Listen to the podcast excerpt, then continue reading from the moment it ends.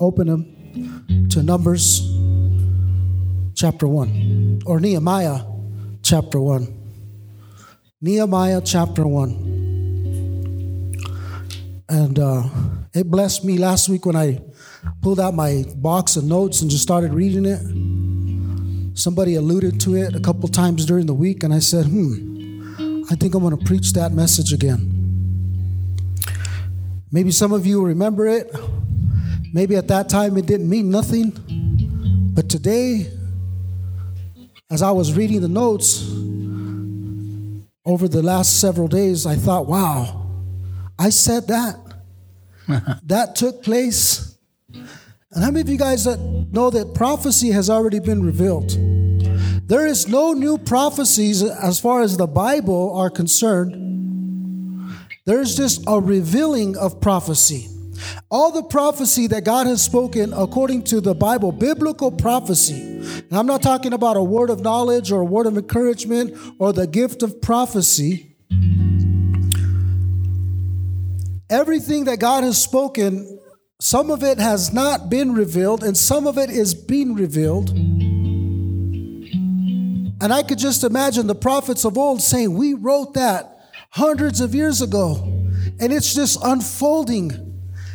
And how many of you guys know the same devil that attacked the first century church?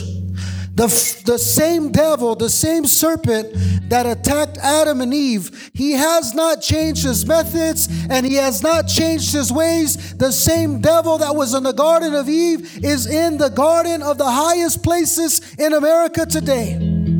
The devil has crept in. The Bible says he has he was the most subtle of all the beasts the Lord God had made. He's the beast in Genesis, and he will be the beast in Revelation. He has not changed his ways, he has not changed his methods, he has just changed generations.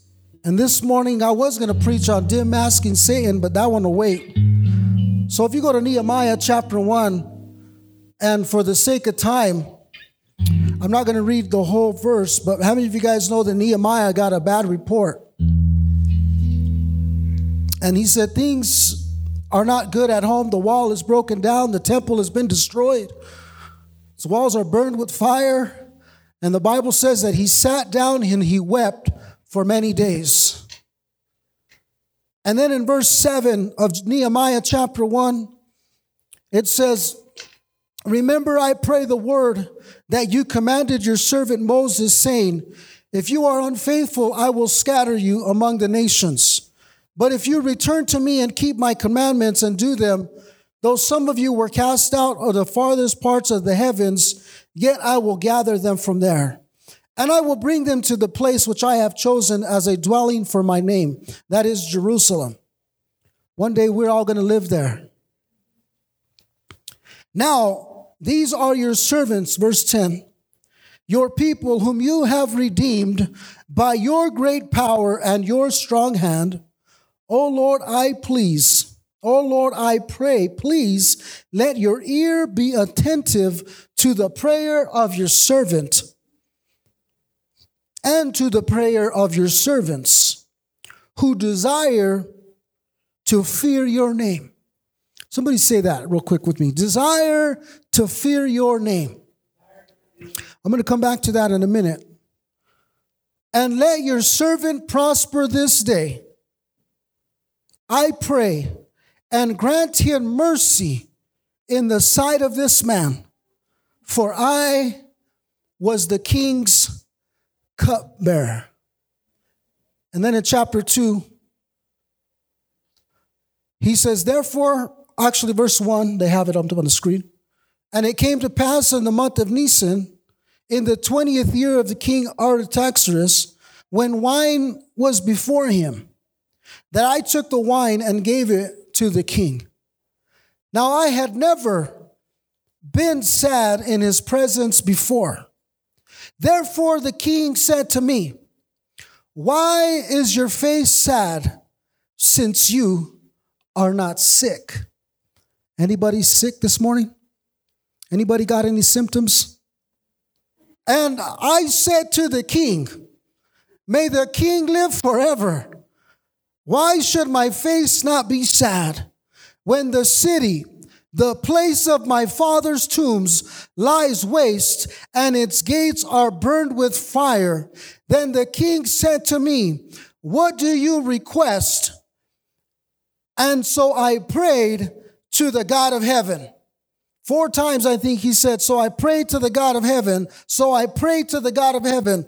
But what struck me the most is, is I was the king's cupbearer and I went before the king and I took the wine and gave it to him. And when I came before the king, he saw a look on my face. He saw a complexion on my face that he had never seen before. And the king turned and looked at him and he says, Why are you saddened? Why do you you look sorrowful. Now, let me turn the script a little bit. He said, Are you sick? Have you had any symptoms? I went to the dentist the other day to get some work that I've been neglecting. And they stopped me at the door and they said, Have you had a fever? Have you been out of the country? Have you been out of the state of New Mexico? Have you been coughing? Have you had a fever? How many of you guys have been asked that lately? Everybody, raise your hand. Be honest. We're in church. How many of you guys have got the COVID test? Let me answer your hands. Once, twice. How many of you guys have had it twice? Three times, four times, five times, six times, seven times. Get the guy a prize. He won. Carlos, seven times. And what did they say? If you have been exposed to the virus or know someone that has been exposed to the virus, if you've been sick or you know someone who's sick, do not report to work. And everybody said, Hallelujah. I get a day off of work. I don't got to call in. They called me and said, Don't show up and do not come back until you get tested. For Nehemiah, he couldn't wait on a test. Nehemiah was the king's cupbearer. He had to be healthy. He had to be whole. He couldn't be in fever. He couldn't live in fear because any sign of fear would be the loss of his head. His job would be over. I'm speaking today. I was the king's cupbearer. And you may not believe it or not, but every one of you guys are the cupbearer to the king. God wants to use you to stand before a great men, to do his mighty works. But I believe that a lot of us have been showing up to work in fear. Some of us have been showing up to church in fear. Oh my God, are you going to, some people have knocked on your door. You haven't opened your door because you're in fear that they might be sick. Hello, somebody. I'm going to go old school on you this morning. When I grew up in the church, they used to say, Hello, operator. Click. You guys remember that one? You're old if you do. The kids didn't even know we had an operator. the kids never, they said, What's an operator? Well, remember when they would hang up, you would lose your call. Sorry, sir, your call hasn't been terminated, right? Or you pick up the phone and, Operator, can you connect me to 411? Y'all remember that? Or you just dialed it? Therefore, the king said to me, Why is your face sad since you are not sick? This is nothing but sorrow of heart. So I became dreadfully afraid. Why did Nehemiah become so fearful for his life at that moment? Why did he become so afraid for his life? Because he was the king's cupbearer, and any sign of intimidation, any look of fear on his face would mean you're conspiring against the king. Perhaps maybe today is the day that you're going to kill the king. Perhaps today is the day that you're going to poison the king. Maybe you have not poisoned the king, but somebody else has put poison in the wine cup of the king and you're trying to take me out. So I'm not even going to take your cup. I'm not even going to drink from your cup. Your job is done. Your job is over. And I believe that there's a lot of people in the Church of America today that they've been approaching the King with a lot of fear in their eyes. They've approaching ministry with a lot of fear. Maybe you haven't even showed up to work. Maybe you haven't even showed up for ministry because you're burdened with fear that you might catch something or you might get something. Anybody feeling sick? Ain't nobody gonna answer because we got a sword at the end of this service. The king had to rely on Nehemiah to be healthy. Nehemiah was not only the king's cupbearer, he was the king's advisor, he was the king's closest confidant. The king went to Nehemiah for difficult answers. Nehemiah, do you have any answers for this dream? Do you have any answers for this counsel? The Bible says that Artaxerxes was the king and Nehemiah was about was a was a Hebrew captive. Why wasn't there any young Babylonians that could serve the king as their cupbearer? Because maybe they didn't have experience. They didn't come from royal seed. Maybe because they would conspire against the king and take the king out. So the king had to be sure that who was serving the cup to him could be trusted. Nehemiah was charged to conceal his um, emotions for, for the king's sake.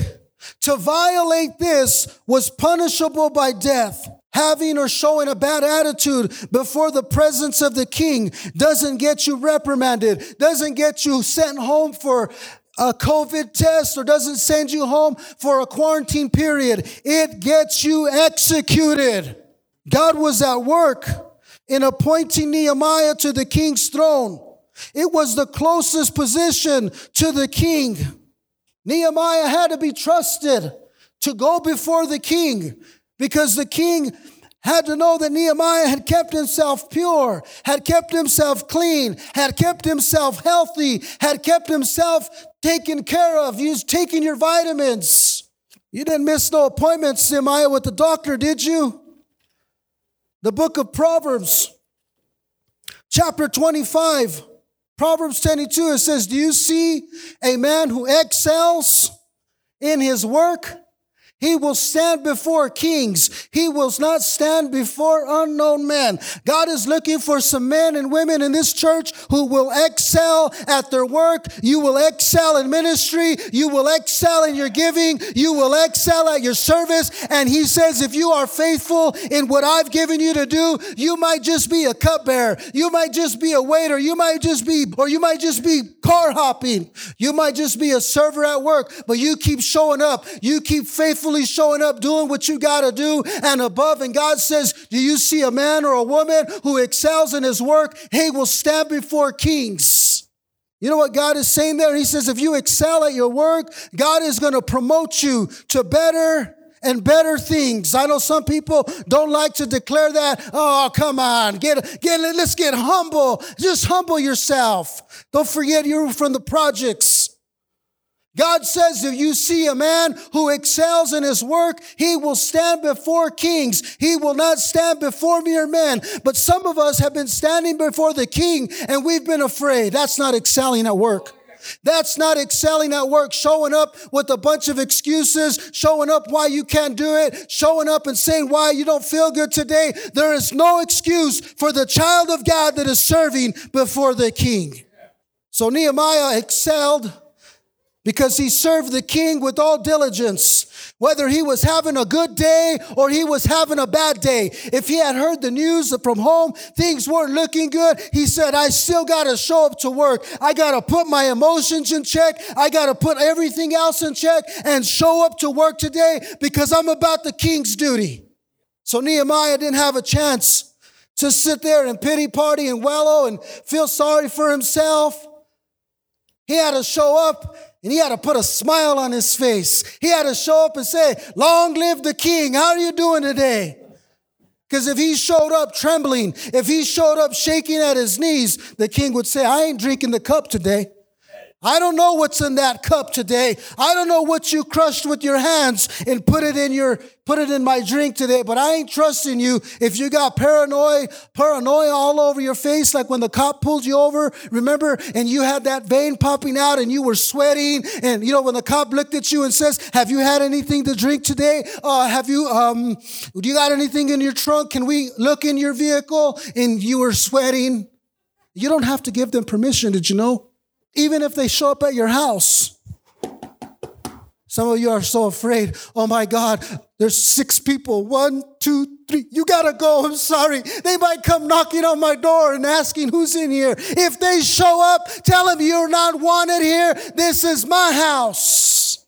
That's a bonus. Everyone was expected to reflect the sunlight of the king's glory. A gloomy face could be interrupted as plotting against the king. The job of a cupbearer before the king was a lethal job.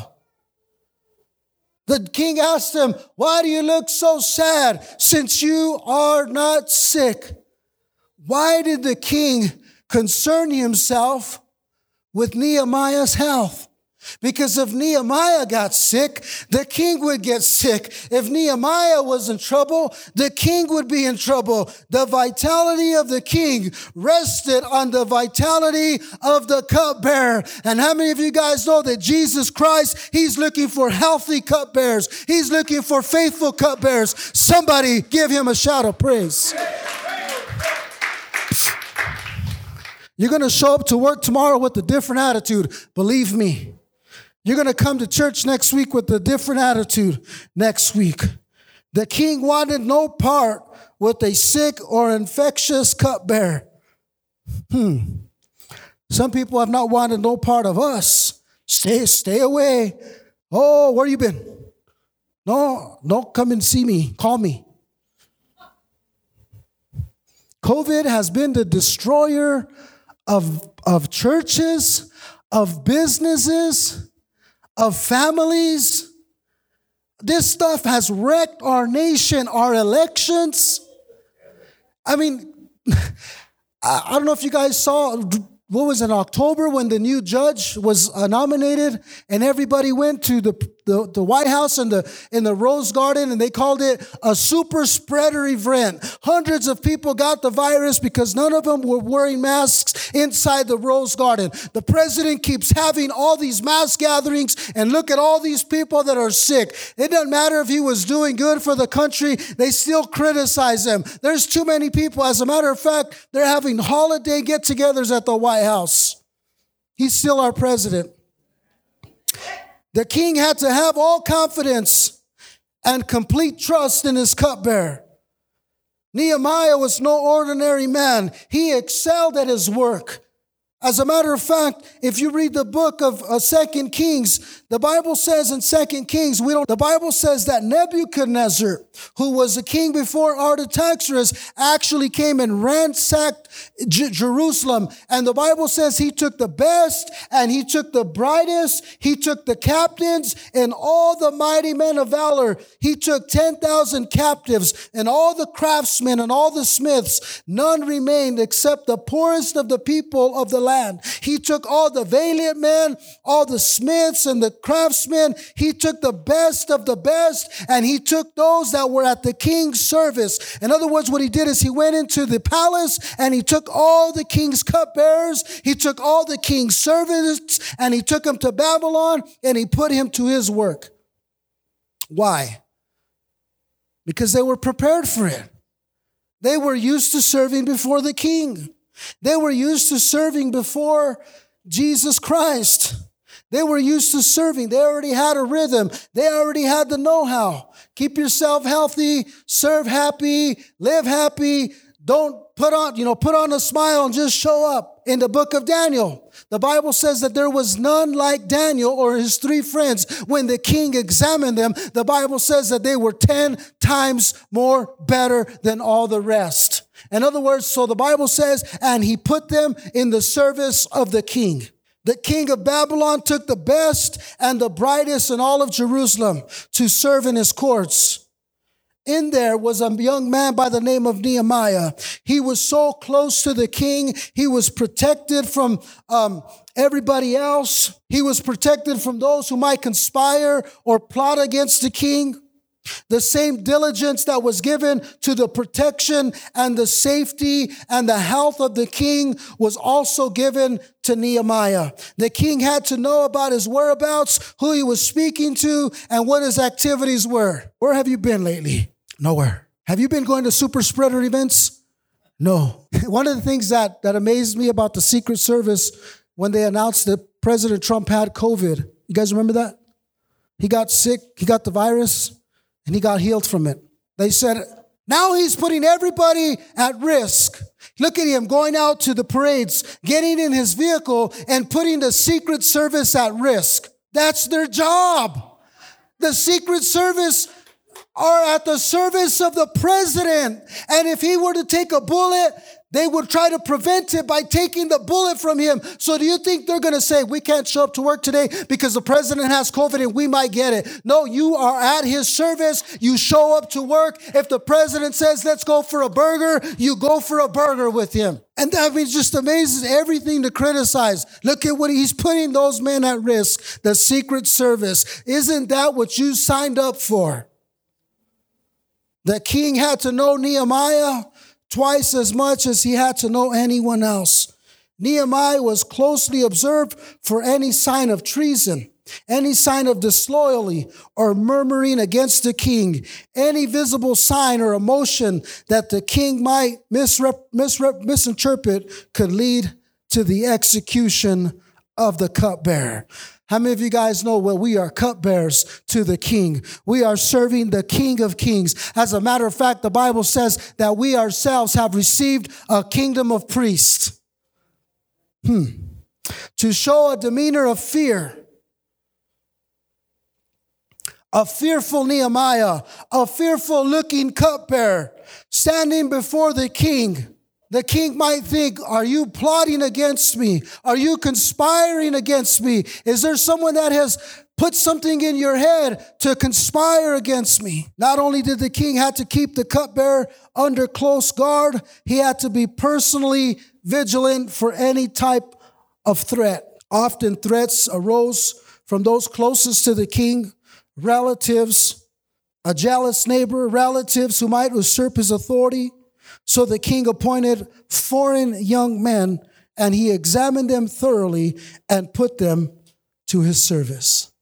Nehemiah found a place of service before the king. And the Bible says that Nehemiah was so faithful at his job when the king heard him and he knew Nehemiah's telling the truth. He's not sick. This is sorrow of heart for his people. The Bible says, so the Lord God granted him favor and sent him back to Jerusalem to rebuild the walls and to rebuild the temple. And the Bible says that when he went back, he found the walls were ruined. He found the temple was ruined. He found people locked inside their house that were afraid for their lives. They had shut the door and they had locked themselves out. And they said, there's no protection in the city. There's no temple to go worship. There's no church in Espanola. So they locked the door and they shut themselves out and they said, we can't go out. It's too dangerous out there. There's too much going on out there. So we locked ourselves up in our houses. And the king says, and Nehemiah told him, every one of you guys, arm yourselves with weapons and arm yourselves with tools and begin to rebuild the house, the wall of Jerusalem right outside your house. So the Bible says that he went and he got everybody to work and everybody, father, son, and daughter, begin to work on their home, begin to work on their house. And the Bible says that he had to encourage them because every day there was plotting. Every day there was fear. Every day there was people saying they're coming to get you. They're coming to kill you. And Nehemiah had to constantly encourage them. Do not be afraid. Do not be frightened. Do not, he even told him in one portion, he said, do not even cry. Don't be crying, weeping. He says, but strengthen yourself in the Lord, for the joy of the Lord is our strength. And he began to put them to work. And the Bible says that the enemy came knocking, and the enemy kept coming eh, day after day after day after day, mocking their work and making fun of their work, saying, You guys think you're going to rebuild the walls of Jerusalem? If a fox were to walk on top of it, it's going to crumble down. Look at these feeble, pitiful, poor Jews. What are they going to rebuild? And Nehemiah said, Don't you become discouraged at the work. You keep building. You don't keep listening to the enemy. As a matter of fact, you shut off fear. You shut off fear. You close the enemy. You stop listening to those messengers of fear. You stop listening to those messengers and prophets of fear. There is no prophecy that God will ever prophesy over your life. I don't care what preacher or what pastor he is. If he has a mini church or a mega church, if he's on national TV or not, if he comes prophesying to you and brings fear in your life, that is not of God because God does not rule us and God, God does not use us with an instrument of fear. Fear is not the Lord's instrument. Fear is not the Lord's instrument. Write that down. A lot of people have been using fear as their instrument. I really believe what I'm preaching here this morning. And I'm trying to strip fear from your life. I'm trying to strip fear from the places that God will send you. You see, Nehemiah could not be worthy to build the wall of, of Jerusalem if he had been fearful prior to that. Fear would have gotten him killed. Fear would have ended his favor. Fear would have ended his work. And because he feared not, Nehemiah was able to go to Jerusalem. And what was the tactic of the enemy? Fear and division. Fear and division. Some of us have been feeding fear to our children. Some of us have let, been letting the devil, what does the governor have to say today? She has nothing good to say. Stop listening to her. Stop listening to her. Stop listening to the voices of fear. So Nehemiah is at work. He's doing the Lord's work. And people come coming back to him and say, Nehemiah, we want to talk with you. Nehemiah, we want to we, we, we have something to tell you. Nehemiah, we want to visit with you. And the Bible says that he kept saying, no, no, no. They said, come meet with us in the valley of Ono. And the Bible says that he would constantly send back, they would send a messenger and he would send back the same message. No, no, no, I'm not going. He says, I'm doing the Lord's work. And he said, I don't think I can come down from doing the Lord's work right now. So then in Nehemiah chapter six, there was a conspiracy. And he said, I am doing a great work, so I cannot come down. Why should the work cease while I leave it and go down to you? They sent me this message four times, and I answered them in the same manner no.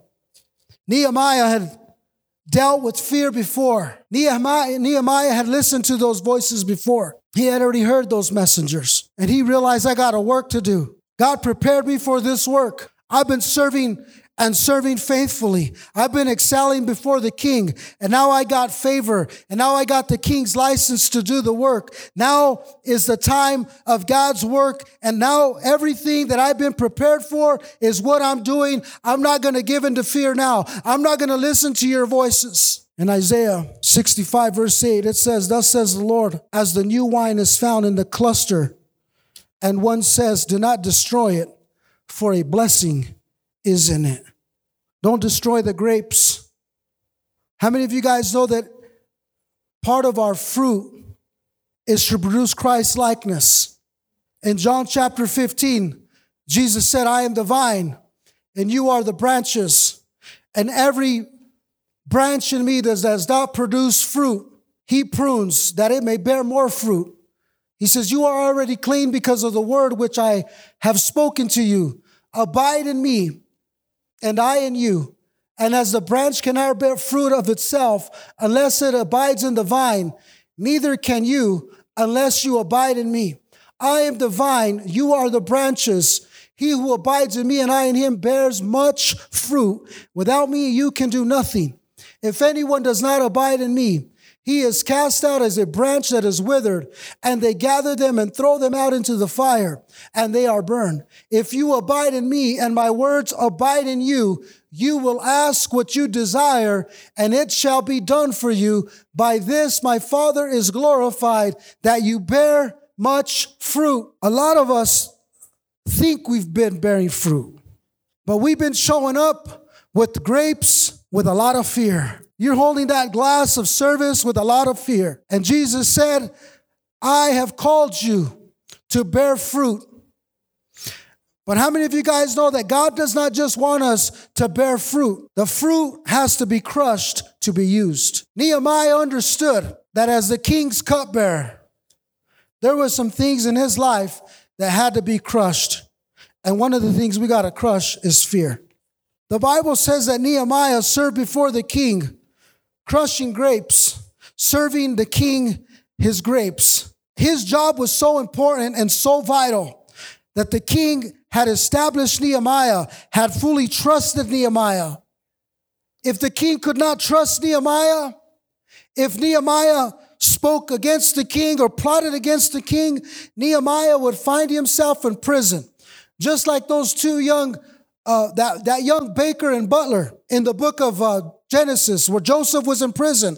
The Bible says that he was in prison with a baker and a butler. And the Bible says that the both of them had a dream. He says the butler had a dream and he came to Joseph and he said, I want you to interpret this dream for me. He says, I had a dream that a vine appeared from heaven and grapes came on it and I was crushing grapes before Pharaoh. And the Bible says that Joseph interpreted the dream for him and he says, the, the, the dream represents three days. He says the fruit represents your service as a cupbearer to the king. He says in three days, you're going to be taken back before Pharaoh and you're going to pour juice back in his cup again. The king is going to reinstate you. He decided not to kill you. But Baker, sorry, I don't know what you did, but your head's going to get cut off. And the Bible says that three days later, the Bible says that the king called for the butler and he called for the baker. He elevated the butler back to his position and he killed the baker.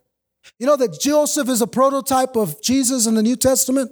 The two thieves on the side of him are those two guys that were in prison with Joseph. One, he said, Remember me when you come into your kingdom today. And the Bible says, Jesus said, Today you will be with me in paradise. And the other one cursed God all the way to hell. He was sitting on the side of redemption. He was standing on the side of redemption, but yet he would not believe. So being a cupbearer to the king was not a time, there was not a time and a place for fear. And I believe that the church in America, has learned to fear the wrong things. We've learned to fear the wrong people. We have feared men, and the Bible says that the fear of man is a snare. The Bible says that the fear of man is a snare. You will be entrapped. You will be stopped. You will be hiding behind closed doors. If you do not fear the Lord, you will run and you will hide. You will be inactive. You won't serve before great men. You will not serve at the service of the king. In Jeremiah 32, I'm trying. I'm just trying to figure out where I want to end this thing. I want to land the plane real soon. In Jeremiah 32, it says, Then I will give them one heart. God said, after they come back, they're going to go into captivity. He says, I'm going to allow it by my fury and by my anger. He says, they're going to go into captivity, but I'm going to bring them back. And notice what he said in Jeremiah 32, verse 37, behold, I will gather them out of all the countries where I have driven them in my anger, in my fury, and in great wrath. I will cause them to dwell safely. They shall be my people, and I will be their God. And then verse 39 says, Then I will give them one heart and one way, that they may fear me forever, for the good of them and for the good of their children after them. And I will make an everlasting covenant with them, and I will not turn away from doing doing them good, but I will put my fear in their hearts so that they will not depart from me. Some of us have feared a virus and have feared the word of man that we've departed from the service of God. We've feared man so much that we've departed from faith. Some people have feared God, have feared man so much, and they feared the king rather than God. And so they departed to, to away from the church. But God says, I'm going to bring them back and they're not going to fear man anymore, but I'm going to put a fear in their hearts that they will not depart from me. That some of us need to pray. Lord, I want the God of, I want the, the fear of God in my life. How many of you guys want the fear of God in your life? He says fear that will bring the blessing of, uh, of, of God to your children. He says, Yes, I will rejoice over them to do them good, and I will assuredly plant them in this land with all my heart and with all my soul. What we need is a fear that will keep us in God and in the church. Not fear that will cause us to drift and lose sight of the one who saved us. It was the fear of the enemy it was the fear of going day to day to work that Nehemiah had to deal with. He overcame that in the presence of the king. So these little guys coming up against him, they had, they, they had nothing on him. He says that that game and that playbook has already been tried before. Some of us need to pray, Lord, fear me not to leave you. See, there is a godly fear, a fear that says, Oh, I can't leave church. I can't leave Jesus. I can't leave my service. I love God too much. We've been out in bondage for too long for us not to return to God with a new heart, with one heart and one way. He says, I'm going to put a new fear in them that they will fear me forever. Notice for good, for the good of them and their children after them. How many of us fear God? If we learn to fear God, we're not just fearing God for ourselves, but we're fearing God for our children and our children's children. I wonder if any of us fear God so much to say, "Oh, I can't, I can't, I can't go to church and stay away because of fear." No, I ought to be so fearful of God that I, if I'm not, if I'm not in church, that God's blessings of goodness will not be upon me and the life of my children. And this isn't just about being in church. It's about being in Him, about accomplishing His purpose for your life, about accomplishing His plan for your life.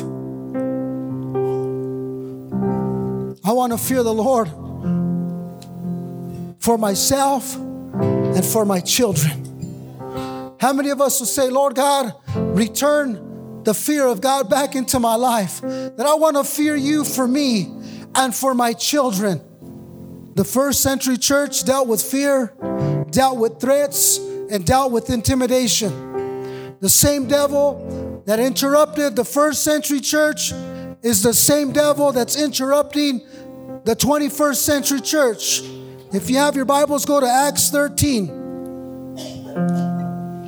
I'm coming down for a landing in just a couple of minutes. The Bible says that Saul and Barnabas were in a prayer meeting, and the Holy Spirit said, Separate Saul and Barnabas for the ministry for which I have prepared them for. And the Bible says that afterward, they traveled from town to town across the entire island until finally they reached Paphos, where they met a Jewish sorcerer, a false prophet named Bar Jesus Verse 7 He attached himself to the governor. There's a lot of demons and a lot of sorcerers attached to governors right now. They're listening. Look at this.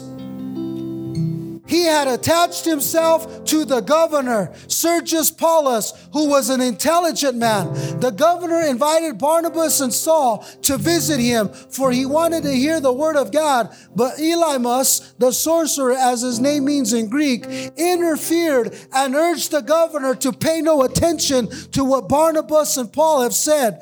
And he was trying to keep the governor from believing. Do you not think that there is a devil of sorcery, a Satan of sorcery? Sorcery speaking into the ears of governors right now?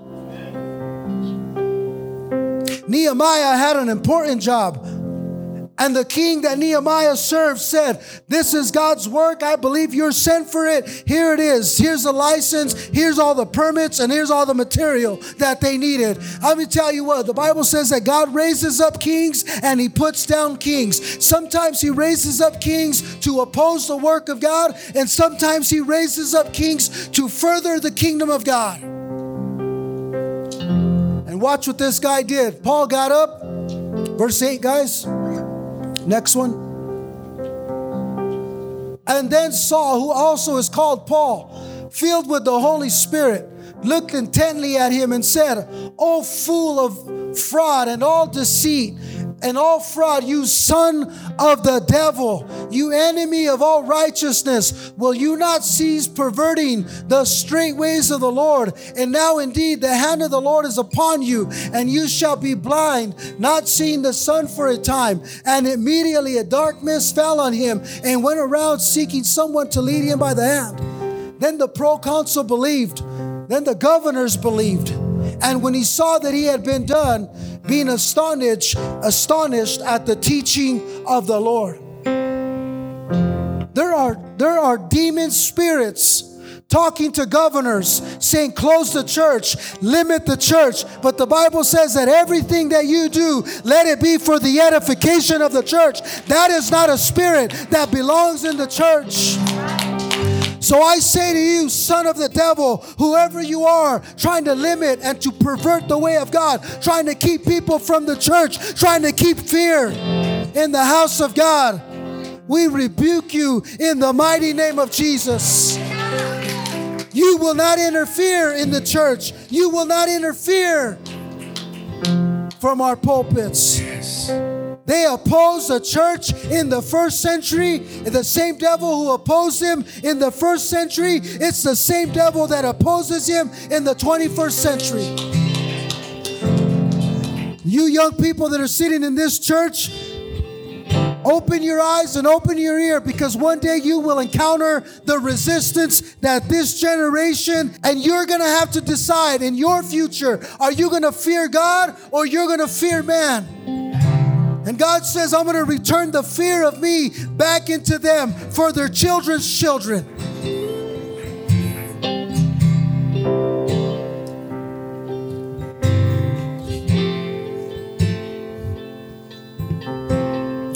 Nehemiah showed up to work every day.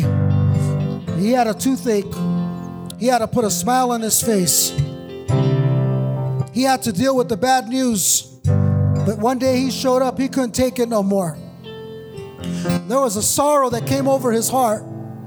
And he said, You know what? I can't. I can't hide my emotions no more, God. I want to serve you. So hear the prayers of your servant and give me favor this day before this man. So I pray to the God of heaven. And the king says, What is your request? What can I do for you? Nehemiah invited the favor of God because he would not fear man. If you stop fearing man, you will invite the favor of God in your life. I'm not looking to please any man. I'm looking to please God. I'm not going to fear people. I'm not going to fear man. And the devil did not stop. The devil did not stop. You got five more minutes. Afterward, I came to the house of Shemaiah. This is in chapter 6. You got to go read it. The son of Delaiah, the son of Mehetabel who was a secret informer. He was a false prophet, just like the ones in the book of Acts. And he said, Let us meet together in the house of God within the temple, and let us close the doors of the temple, for they are coming to kill you. Indeed, at night they will come to kill you. And I said, Should a man such as I flee? And who is there, such as I, who would go into the temple to save his life? I will not go in.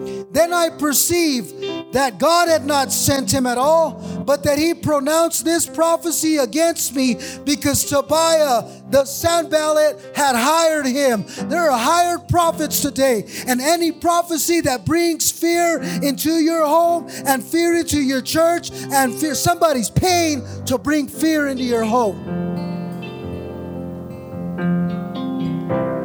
Nehemiah said, I'm not going to go lock myself in the temple. I am not the kind of man that runs. I am not the kind of man that fears. But I got to read it in Spanish. Can you put it up? Nehemiah chapter 6. I'm going to bless somebody here this morning. And Nehemiah chapter 6, one of the last ones, girls, they have it in Spanish. I got to read it because if you don't understand English, maybe the voice of heaven or the language of heaven will open up your ears. Nehemiah chapter 6. Dame tu Biblia. Nehemías capítulo 6, ándale. Pero estoy lleno de la ira del Señor, Jeremías.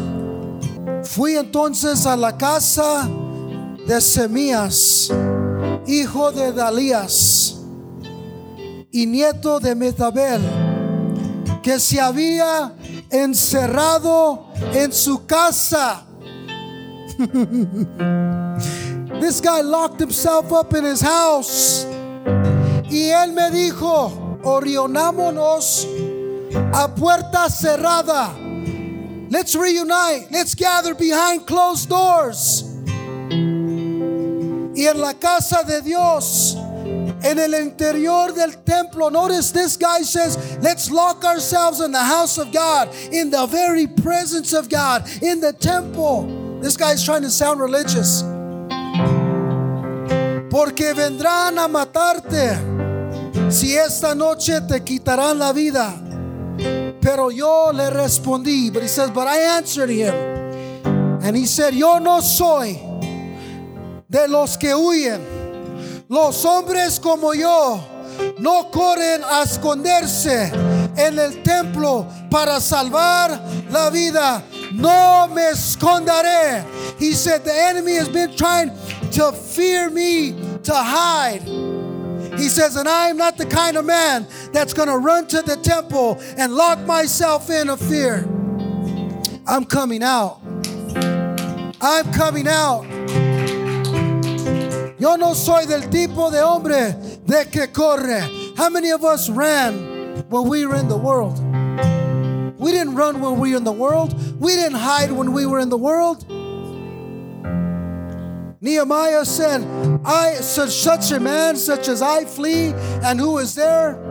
Such as I, who would go into the temple to save his life, I will not go in. Nehemiah said, I was serving before the king. And my Bible says in the book of Proverbs that he who serves and excels as his work will serve before kings and not mere men. Nehemiah said, You guys are mere men. You guys are trying to bring fear into my life. You're trying to get me to fear you. God said, I will not serve before mere men. I will serve before kings. Some of us have been praying, Lord, use me. And I'm afraid that many of us are not prepared for what's coming. Some of us have said, well, because the mark of the beast is coming. I'll preach on that someday.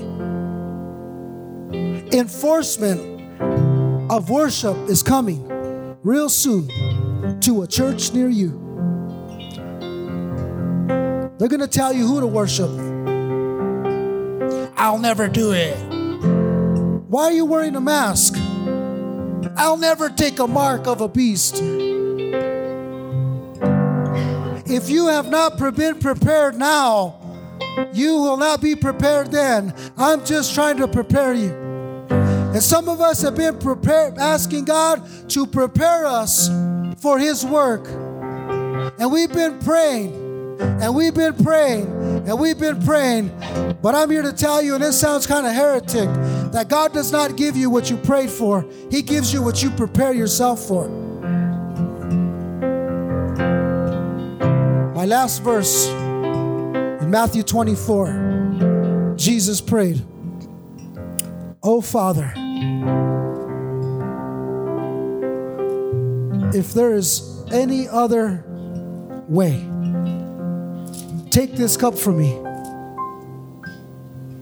And going a little further, he fell on his face and prayed, saying, Oh, my Father, if it is possible, let this cup pass from me. Nevertheless, not as I will, but as you will. If the ushers want to bring the communion up, I'm almost done. Jesus was praying for this cup to pass. He was praying, if there's any other way,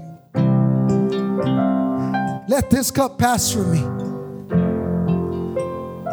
Because how many of you guys know that the king sent his son and he drank the cup, the cup of God's wrath? Jesus Christ was both the king and the cupbearer. He's drank the cup. He drank the cup, the cup he didn't want to drink. He drank it. He didn't want to drink it. He said, Father, if there is any other way, let this cup pass from me. If it is at all possible, let this cup pass from me. Nevertheless, not my will, your will be done. What was Jesus praying for? He was praying to not have to drink the cup. But his father responded, and it's biblical. You're praying to be delivered from the cross. You're praying to be delivered from this suffering. But I've prepared you for this. As a matter of fact, my Bible says, read it. in 1 Peter chapter 1 and in Revelations chapter 3, the Lamb of God who was slain before the foundation of the world. He was already prepared for suffering and he went through it. And because of that, Jesus Christ has received the name that is above all names, and every tongue should confess that Jesus Christ is Lord. I'm a cupbearer of the King. How many of you guys want to be the King's cupbearer? Jesus Christ is your cupbearer. He drank the cup of God's wrath. He drank the cup of God's punishment that we deserve. He drank it. He did not refuse it. And he says to us, Every time you drink of this cup and eat of this bread, you remember me. And so maybe some of us need to say, Lord God, don't give me what I'm praying for. But am I ready to receive and go through what you have prepared me for? You can come forward for a cup of communion. I know I took a little bit too long. I apologize.